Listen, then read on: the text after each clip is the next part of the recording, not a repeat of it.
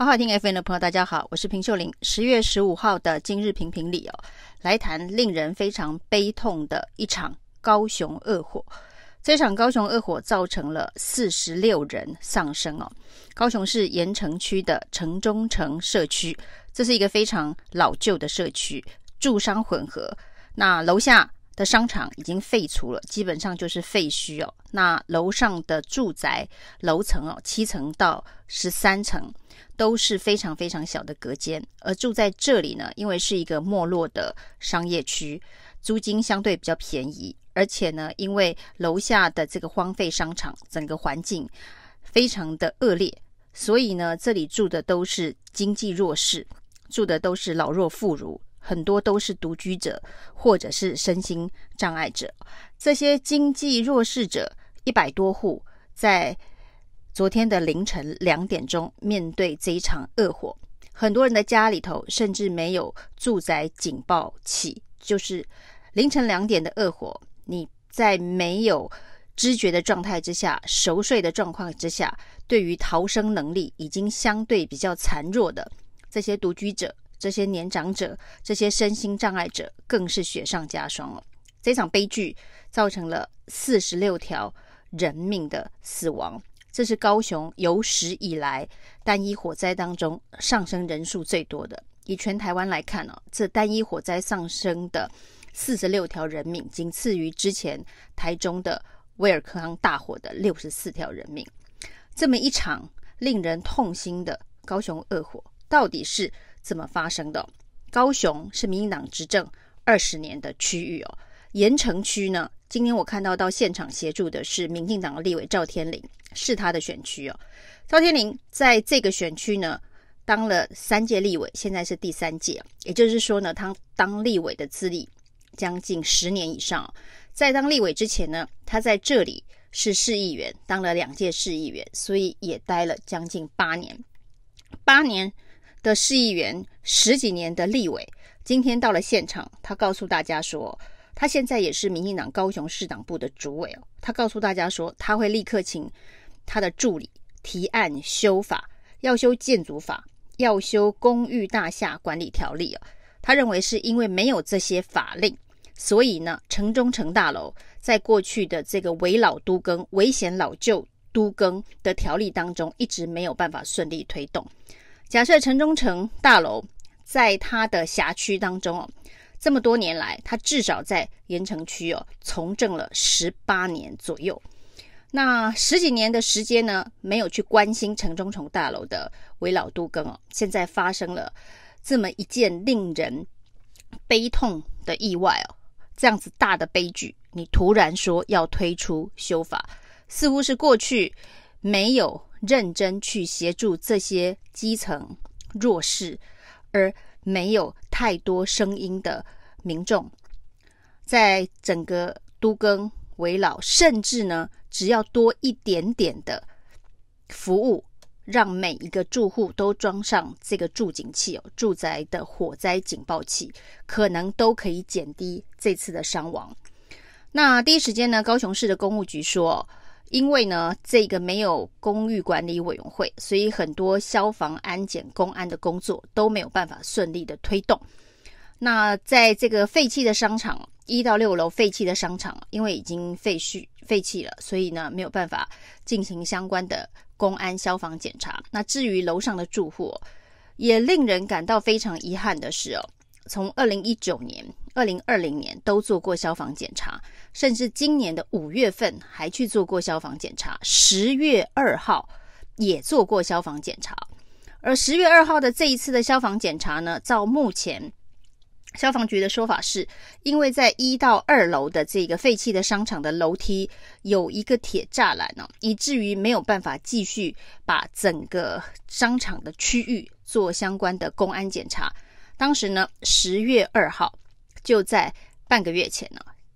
就在这里贴了一张纸条，要求要限期改善，拆掉这个栅栏哦。那没想到十月十六号要复检的前夕，却发生了这样一场意外哦。那张纸条还贴在这个一到二楼楼梯间的铁栅栏上，要求要拆除才能够往上进行消防公安的检查。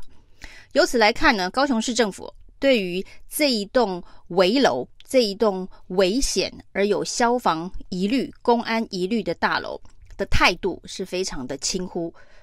只要呢，这一个栅栏在一到二楼的楼梯间围住了，后面所有的工作都没有办法雷厉风行的立即推动。那当然呢，这也许是我们的公务机关的一个执法的程序哦。但是很多人命的安全稍纵即逝哦。非常令人悲伤的是，公务局说十月十六号就要复检了，没想到呢，在十月十五号的凌晨，居然发生了这样的大火。那至于火灾发生的原因哦，这当然后续还会有检警进去调查。而这一个重大的公共安全意外发生在民进党执政二十年的高雄市哦，这显然是很难逃避责任哦。陈其迈率着市府的主管，呃，鞠躬道歉了。那这当然是必要的一个动作，包括陈其迈，包括了蔡英文，包括了苏贞昌，第一时间请内政部长徐国勇下去协助救灾。蔡英文、赖清德立刻发脸书哦。那这对于所谓的城中城来说，那是有太多机会可以让这个悲剧不要发生的。那城中城对照高雄，在民进党内的地位，恐怕也是个国中国。那高雄二十年执政的铁板，曾经被韩国瑜小小的突破，一年多就被罢免了。所以呢，这绝对是一个。民进党重要的政治地盘，那发生这样一个悲剧之后呢，大家去对照之前呢发生重大的火灾意外，包括了台中市的威尔康大火，当时呢监察院弹劾了当时的台中市市长林柏荣，要求他停职半年。那后来呢，这个台中市发生了一个阿拉夜店的火灾哦，当时造成了九人死亡，监察院也出手了，监察院呢。弹劾了相关的市府的官员，但是没有弹劾当时的市长胡志强，所以胡志强不需要比照威尔康大火的时候林柏荣的这个停职的处分。那陈其迈呢，当时的角色是这一个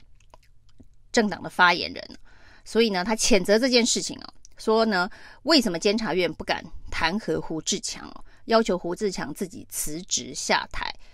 而呢，监察院不敢弹劾胡志强哦，监察院干脆关门了。其实这件事情呢，政治的轮回是非常讽刺的。陈其迈当时的要求，现在的监察院院长陈菊要怎么面对、怎么处理哦？其实对民进党来讲啊，常常会是时空环境不同啊。此时此刻，恐怕理由也一定是时空环境不同。但是，不管是威尔康大火，或者是之前的阿拉夜店的大火。那些都是娱乐声色场所，而这一次呢，城中城哦，是一般老百姓就在自己的家中，就在自己的家中安睡床上的时候所发生的一场悲剧哦。而且呢，城中城所居住的就是我们社会最基层、最底层、经济最弱势，极有可能就是会被迫去参加像。韩国鱿鱼游戏那样子一个阶层的民众啊，他们的遭遇是会让人家感到更同情的。那在同时呢，我们看到呢，有一个人道歉啊，他是民进党立委邱意莹啊，在警消还在抢救城中城大楼的这个火灾相关的受难者的时候呢，他的小编居然呢在脸书上 po 文呢、力挺陈柏伟，力挺 Thank you 哦。那这么一个不合时宜的做法，后来邱意莹居然道歉了，这是相当不容易哦。要邱意莹道歉，那不过他是推给说是小编排定了既定的行程，没有他自己行程太忙，没有注意到这件事情严重到连邱意莹就都要道歉，死不认错的邱意莹居然会道歉，就可以知道在高雄发生的这一个悲剧对民进来。党来讲是一个非常非常重大的政治危机哦。盐城区的立委赵天麟哦，监察院院长陈菊，那高雄市长陈其迈，这些呢，We Care 高雄最支持的政治人物，在他们的任内，在他们的辖区发生了这样子的一个重大的悲剧哦。威克高雄在哪里哦？人在哪里哦？如果此时此刻民党政治人物哦，还在关心的是台中陈柏惟的罢免案哦，大家要上街去力挺陈柏惟，而不是痛定思痛去检讨。像不管是高雄，那甚至台南、桃园其他的一些地方哦，我想其他的这个县市首长都动了起来。大家看到这样子的一个悲剧，应该都非常的震惊，都被吓坏了，会开始用力的检查自己的县市境内是不是有相关的危险的可能性发生悲剧的大楼。那此时此刻，赵天麟说要提出的修法。那不只是一个善后的动作而已，很多更积极性的工作。因为在立法院里头修一个法令啊，旷日费时啊。当政府的公权力在手，行政权其实是很大的，能做的事情是很多的，而不是在悲剧发生之后，以立法不完备、立法不够完善来做责任的切割哦。这个政治危机哦，民进党恐怕真的得。认真面对哦，否则有可能会动摇党本。以上是今天的评评理，谢谢收听，谢谢收听，请继续关注好好听 FM，并分享给您的好朋友。